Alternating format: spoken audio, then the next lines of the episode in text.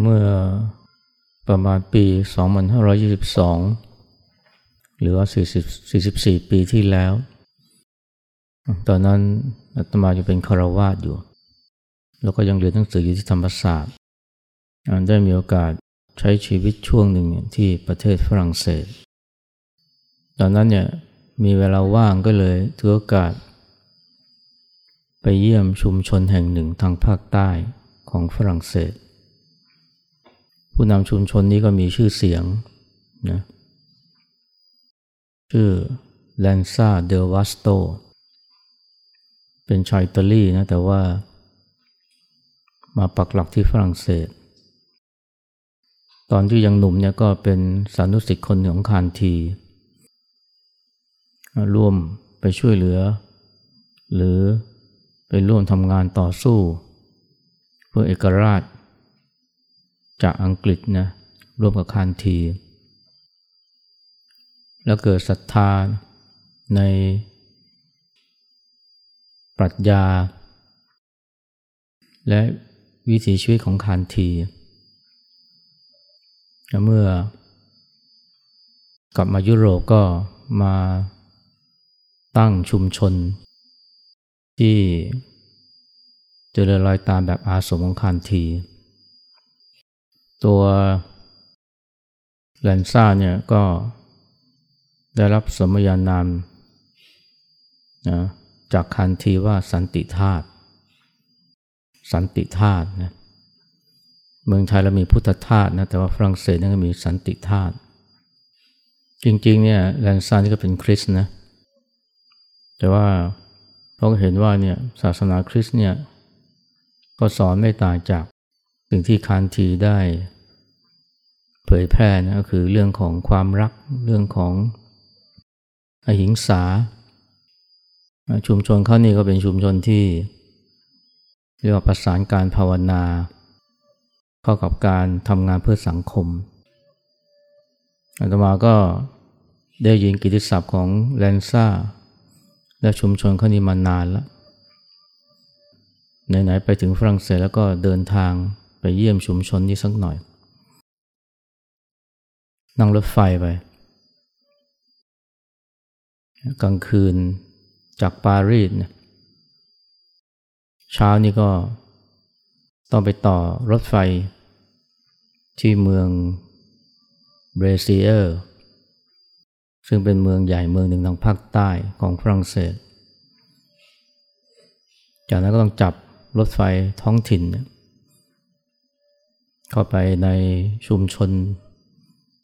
ที่เรียกว่าห่างไกลก็เรียกเหมือนกับบ้านนอกนะแล้วก็มีรถมารับ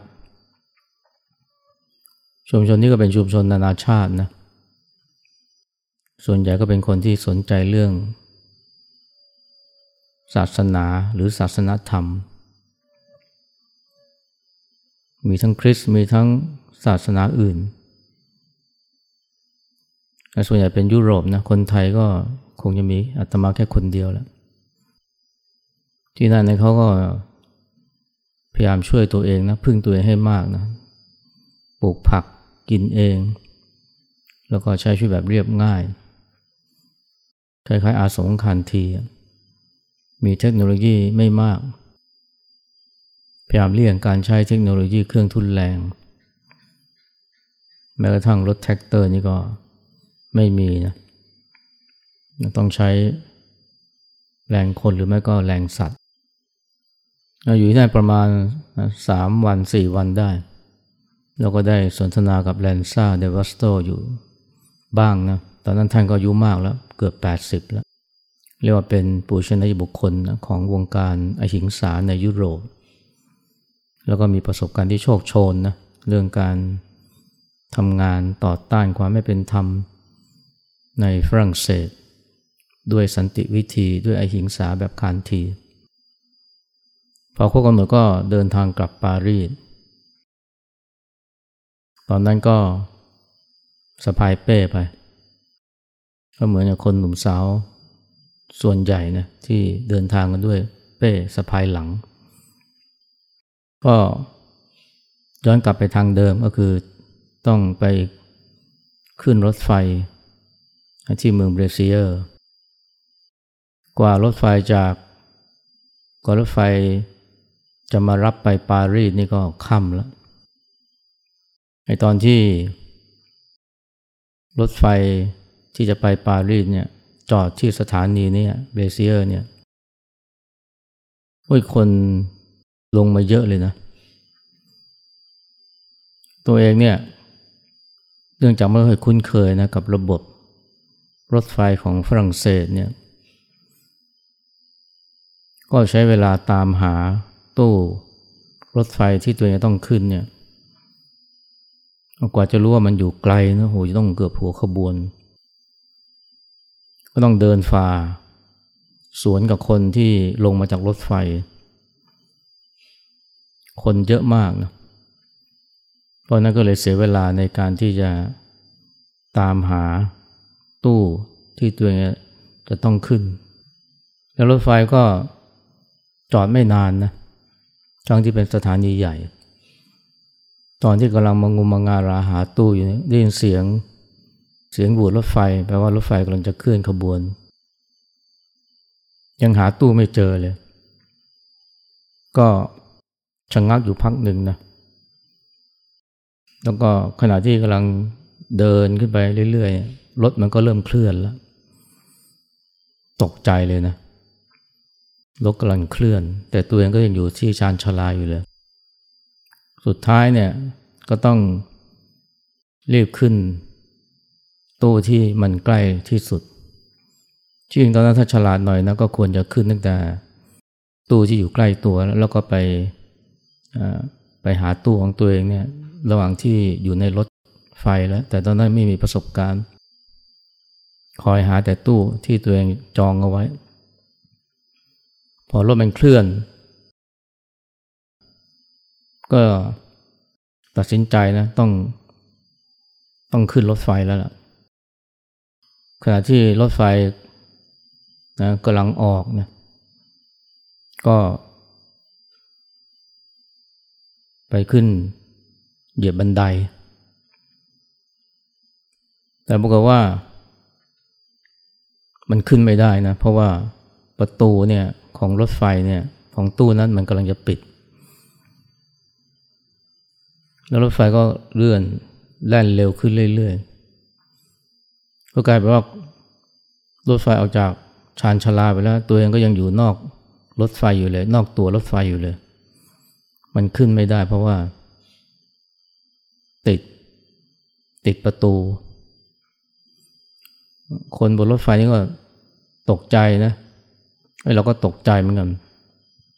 เพราะขึ้นไม่ได้แล้วรถมันก็แล่นเร็วขึ้นเร็วขึ้นก็มีคนช่วยดึงนะสุดท้ายเนี่ยตัวก็เข้าไปในรถไฟแล้วแต่ว่ามันยังติดติดอะไรติดเป้นะติดเป้เป้ก็ใบใหญ่ด้วยทำให้ไม่สามารถจะขึ้นรถไฟได้ตอนนั้นรถไฟก็เคลื่อนเร็วขึ้นเร็วขึ้นคนก็เรียกว่าก็โวยวายกันใหญ่เลยว่าทำยังไงถึงจะขึ้นรถไฟได้สุดท้ายก็วิธีเดียวที่จะขึ้นรถไฟได้คือต้องสละเป้ที่สะพายหลังพอไม่งั้นเนี่ยมันก็จะทำให้ไม่สามารถจะเข้าไปในตู้รถไฟได้ตอนนั้นก็รีบเลยนะรีบสละสละเป้ทั้งใบเลยทิ้งไปเลยนะพอไม่งั้นเนี่ยอันตรายมากพอสลัดเป้ออกไปได้ก็สามารถจะขึ้นรถไฟได้นะคืนนั้นทั้งคืนก็ก็อยู่บนรถไฟแล้วด้วยความตื่นเต้นนะว่าโอ้เจอเหตุการณ์ที่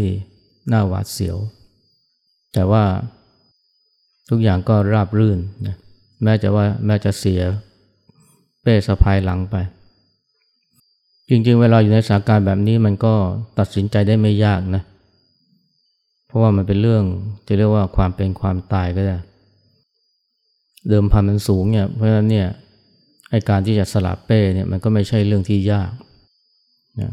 ส่วนหนึ่งเพราะว่าเป้มันก็ราคาก็ไม่ได้ แพงอะไรมากข้าวของนั้นก็ไม่มีอะไรเท่าไหร่อีกส่วนหนึ่งเราก็รู้นะว่าเป้เนี่ยเป็นอุปสรรคที่ทำให้เราไม่สามารถจะขึ้นไปบนรถไฟได้ถ้าไม่ทิ้งเป้เนี่ยก็ยังอยู่ในอันตรายมันเห็นชัดอยู่แล้วนะถ้าจากจะพ้นจากอันตรายมันก็ต้องสละเป้ถ้าคนเราเวลาเจอสถานการณ์ที่เรียกว่าหน้าสิวหน้าขวานหรือว่าเกี่ยวข้องกับความเป็นความตายเนี่ยมันดูเหมือนจะไม่ยากนะถ้าว่าเราจะต้องสลัดบางสิ่งบางอย่างที่เป็นอุปสรรคที่เป็นตัวขัดขวางไม่ให้เราเนี่ยปลอดภัยแต่บางครั้งเนี่ยมันก็มันก็ไม่ง่ายแบบนั้นนะทั้งที่เป็นเรื่องคอขาดบาดตายอย่างเมื่อสัก สี่สิบห้าสิบ ปีที่แล้วเนี่ยมันมีไฟไหม้ใหญ่นะที่ประเทศอเมริกาในในป่าไฟไหม้ป่าในอเมริกามันก็เกิดขึ้นอยู่เป็นประจำในช่วงหน้าแล้งก็มีเจ้าที่ดับไฟป่าจำนวนถึงสิบห้าคนเนี่ยได้รับมอบหมายไปดับไฟป่าเฮลิคอปเตอร์ก็ไปส่งตรงที่สันเขาอุปกรณ์พร้อมเลยไฟเนี่ยมันอยู่ตรงหุบเขาข้างล่างทั้งสิบห้าคนนี้ก็ลงจากสันเขาเนี่ยเพื่อที่จะไปดับไฟข้างล่างแต่ว่าลมมันเปลี่ยนทิศนะไฟมันไล่หลังมาไล่ไฟมันพุ่งตรงมายังเจ้าที่ดับไฟป่าไฟมันแรงมากทางเดียวที่ต้องทำคือหนีอย่างเดียวเลยดับไม่ได้ต้องหนีแล้วก็เส้นทางเดียวที่จะหนีรอดคือวิ่งขึ้นเนินไปที่สันเขาแต่ไฟมันแรงมากนะบอกว่ามีแค่สองคนนะที่จริงมีแค่สามคนที่รอดชีวิตสองในสามเนี่ยสามารถจะวิ่งไปถึงสันเขาได้ส่วนที่เหลือวิ่งไม่ถึงนะเกือบจะถึงแล้วล่ะอีกห้าสิบเมตรเนี่ยถ้าถึงสันเขาก็ปลอดภัยแต่ว่าวิ่งไม่ถึงไฟมันก็มาถึงตัวซะก่อนเสียชีวิตแล้วเหตุการณ์แบบนี้ก็เกิดขึ้นอยู่หลายครั้งนะก็คือว่าไปดับไฟแล้วปรากฏว่าไฟมันเปลี่ยนทิศมันวิ่งไล่นะมันพุ่งตรงมายังเจ้าหน้าที่ดับไฟป่าและเจ้าหน้าที่ดับไฟป่าก็พากันวิ่งขึ้นวิ่งขึ้นเขาแต่ว่าวิ่งขึ้นไม่ทันก็โดนไฟนะ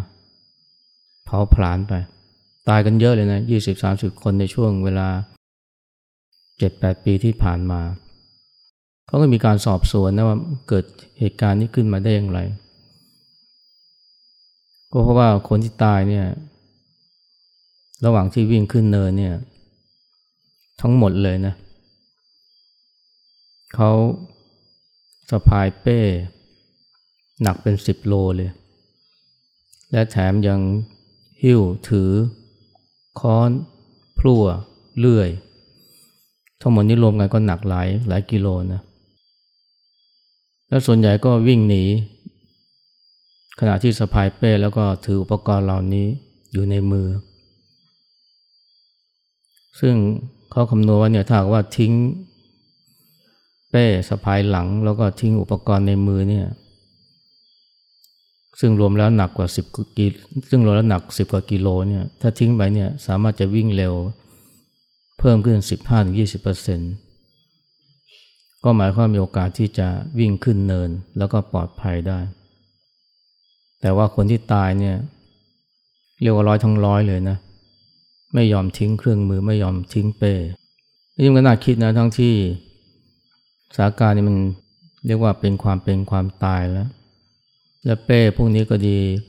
อุปกรณ์เหล่านี้ก็ดีจริงๆราคามันก็ไม่ได้แพงอะไรมากแต่ทำไมคนไม่ทิ้งนะส่วนหนึ่งก็เพราะลืมตัวนะลืมไปว่าสะพายเป้อยู่บางทีลืมไม่ได้ซ้ำนะว่ากำลังถืออะไรเนี่ยทั้งที่สิ่งที่ถือก็หนักนะเลื่อยเนี่ยมันหนักเป็นสิบโลนะ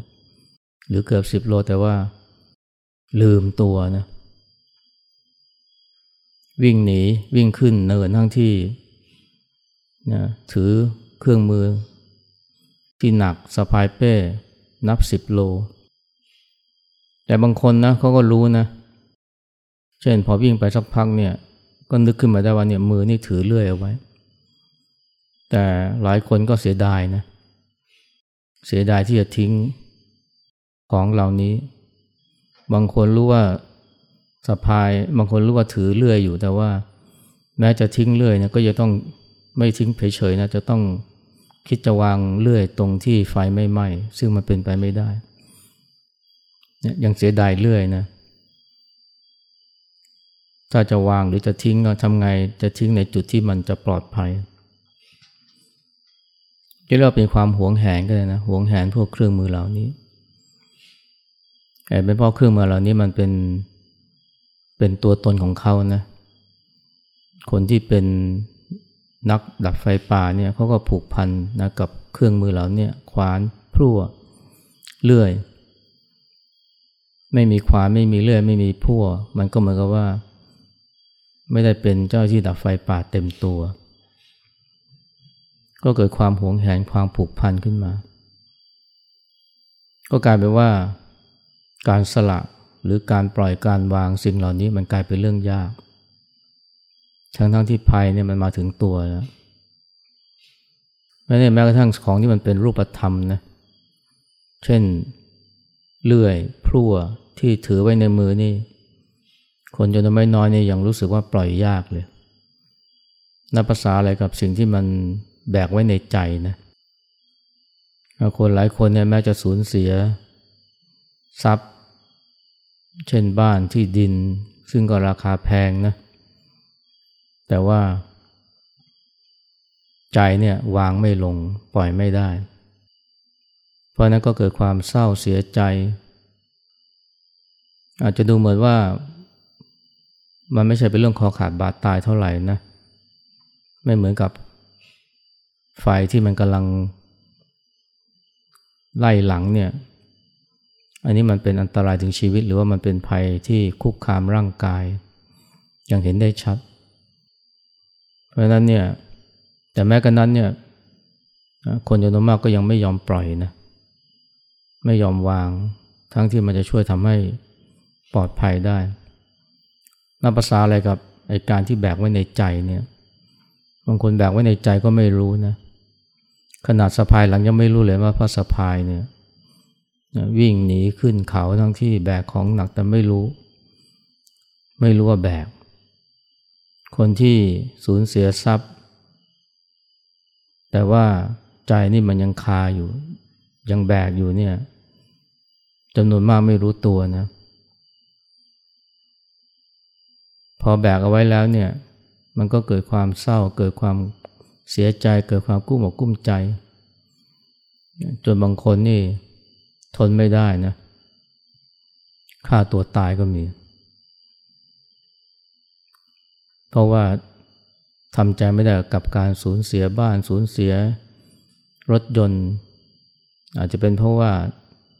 ทำธุรกิจผิดพลาดนะก็เลยต้องสูญเสียสิ่งเหล่านี้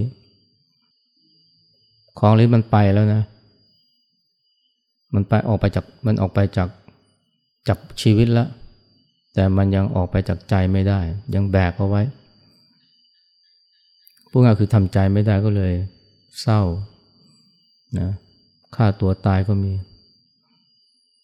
บางคนก็เสียใจนะที่สูญเสียสร้อยสร้อยทองสร้อยเพชรราคาแพงถูกขโมยก็ดีถูกโกงก็ดีมันไปจากชีวิตแล้วแต่ว่ามันยังไม่ไปจากใจยังใจก็ยังหวงยังแหนยังแบกเอาไว้บางทีถึงก็ล้มป่วยเลยนะล้มป่วยที่สูญเสียสิ่งเหล่านี้เสียไปแล้วแต่ใจยังปล่อยยังวางไม่ได้บางคนเป็นหนี้สินมีหนี้ทำใจไม่ได้ยังแบกหนี้เอาไว้แบกมากๆทนไม่ไหวก็ฆ่าตัวตายบางทีหนี้ก็ไม่แพงไม่ได้เยอะเท่าไหร่นะอย่างเมื่อเดือนที่แล้วเนี่ยมีวัยรุ่นคนหนึ่ง ไปยืมเงินเพื่อนเพื่อที่จะไปผ่อน iPhone ไอโฟน สิบห้าผ่อนไปได้ครับสองงวดนะประมาณ สองหมื่น เงินยืมจากเพื่อนนั่นแหละปรากฏว่าเงินที่โอนไปเนี่ยมันไปเข้าบัญชีของพวกมิจฉาชีพมาหลอกเอาเงินไปเสียเงินไปจะไม่ได้ iPhone แถมเป็นหนี้เพื่อนอีกโอ้ทำใจไม่ได้นะทำใจไม่ได้ก็ฆ่าตัวตายอันนี้ก็เป็นเรื่องของการที่ไม่สามารถที่จะปล่อยวางทรัพย์สินที่สูญไปออกจากใจได้หรือบางทีก็แบกนะหนี้สินเอาไว้ทั้งที่มันก็อาจจะไม่ใช่เป็นจำนวนที่สูงเท่าไหร่คนเราเนี่ยถ้าว่าไม่เรียนรู้วิธีปล่อยสิ่งต่างๆออกไปจากใจบ้างโดยเฉพาะทรัพย์สมบัติแม้จะมีค่าเพียงใดนะแต่ถ้าไม่ปล่อยมันออกไปจากใจนะโอ้มันก็สร้างความทุกข์มากคนเราเวลามีภัยเนี่ยบางครั้งสิ่งหนึ่งที่จะช่วยช่วยเราได้คือการวางหรือการสละอาจจะสละสิ่งที่ถือเอาไว้ในมือหรือสิ่งที่สะพายอยู่ข้างหลังอย่างเวลาเจอไฟไหม้หรือเวลาขึ้นรถไฟไม่ได้เนี่ยมีทางเดียวต้องสละมันถึงจะขึ้นรถไฟได้และปลอดภัยแต่แม้จะสละมันไปแล้วนะจากมือหรือออกสละออกไปจากหลังแต่ถ้าใจยังไม่สลัดยังแบกอยู่อันนี้มันก็ไม่ปลอดภัยเหมือนกันนะเพราะว่าแม้จะไม่มีภัยถึงตัวแต่ว่าอันตรายก็มันก็มาครอบงำใจได้มันเป็นวิชาสำคัญนะวิชาปล่อยวิชาวางสิ่งต่างๆแต่ที่เราปล่อยวางไม่ได้เพราะอะไรเพราะเราไปยึดว่าเป็นของเราของเราไอ้ความสำคัญมั่นหมายเป็นของเราของเรานี่มันน่ากลัวนะเพราะถ้าเรายึดว่าอะไรเป็นของเราเนี่ยเรากลายเป็นของมันทันทีเลยอะไรที่เรายึดเป็นของเราเนี่ยเรากลายเป็นของมันทันทีเรายอมตายเพื่อมันได้ทั้งที่ภัยมาถึงตัวแล้วเจ้าที่ดับไฟป่าแล้วก็ยังไม่ยอมปล่อยนะปล่อยอุปกรณ์ปล่อยของหนักที่ถือในมือหรือสะพายหลังเพราะว่าไปยึดว่าเป็นของเราเป็นของเราหรือยึดว่าเป็นเราเป็นตัวตนของเราข้าราชการหลายคนเนี่ยก็ไปยึดนะว่าบ้านเป็นของเรารถเป็นของเราหรือเป็นตัวเราเลยทีเดียวเป็นหน้าเป็นตาแต่พอต้องสูญเสียมันไปมันก็ไปกระทบกับตัวตนอยู่ไม่ได้นะถ้าไม่มีมันนะเพราะว่าหน้าตาของเราศักดิ์ศรีของเราไปผูกติดอยู่กับสิ่งเหล่านี้อันนี้ก็เรียกว่าเป็นการยึดเป็นเพราะยึดนะว่าเป็นเราเป็นของเราอะไรก็ตามที่เรายึดว่าเป็นเราเป็นของเราเนี่ยในแง่หนึ่งก็ให้ความสุขนะถ้ามันยังอยู่กับเราเนี่ยแต่ถ้าวันใดวันดีคืนดีมันไปจากเราเนี่ยโอ้มันทุกข์มากเลย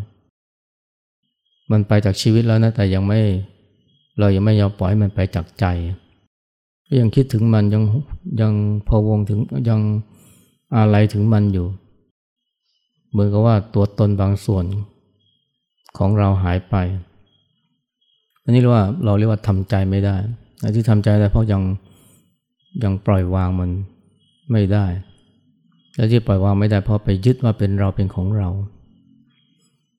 จริงๆมันไม่ใช่เฉพาะข้าวของเงินทองนะอีกมากมายที่เรายึดเป็นเราเป็นของเราเช่นตำแหน่งหน้าที่ รือแม้กระทั่งคนรักคนเราไม่ค่อยเห็นโทษนะของการไปยึดนะว่าเป็นเราเป็นของเราบางทีไปยึดโดยไม่รู้ตัวด้วยซ้ำแต่อย่างน้อยถ้าเกิดเฉลียวใจนั่นหมายว่าโอ้นี่เรายึดเป็นเราเป็นของเรานะมันก็เกิดความรวมทั้งเห็นโทษนะว่าเนี่ยเออการยึดเช่นนี้เป็นเป็นโทษเราก็จะเราก็จะเห็นความสำคัญการรู้จัก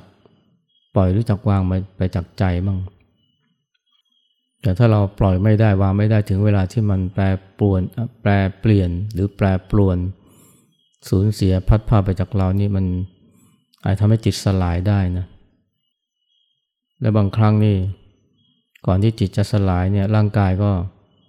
มีอันเป็นไปซะก่อนเพราะการที่ไม่ยอมปล่อยไม่ยอมวางเหมือนกับโจรมาปล้นมาจี้นะเอาเงินเอาทรัพย์เอาสร้อยและเจ้าของไม่ยอมนะพอไปสำคัญมาหมายเป็นของฉันของฉันของฉันหารู้ไหมว่าตัวเองกลายเป็นของมันไปแล้วแล้วก็ยอมตายเพื่อมันได้หลายคนก็ยอมตายนะยอมตายเพื่อที่จะรักษาสิ่งอันนั้นเอาไว้ไม่ให้โจรเอาไปอันนี้เรียกว่าเอาตัวไม่รอดนะเพราะว่าความยึดมั่นว่าเป็นเราเป็นของเราเพราะไม่รู้จักปล่อยไม่รู้จักวางและที่ไม่ปล่อยไม่วางหรือวางไม่ลงเพราะว่าความยึดว่าเป็นเราเป็นของเรานี่แหละมันน่ากลัวนะยึดว่าเป็นเราเป็นของเราเนี่ยเพราะเรากลายเป็นของมันทันทีเลยแล้วเราอาจจะตายเพื่อมันหรือตายเพราะมันก็ได้ไม่ทางใดก็ทางหนึ่ง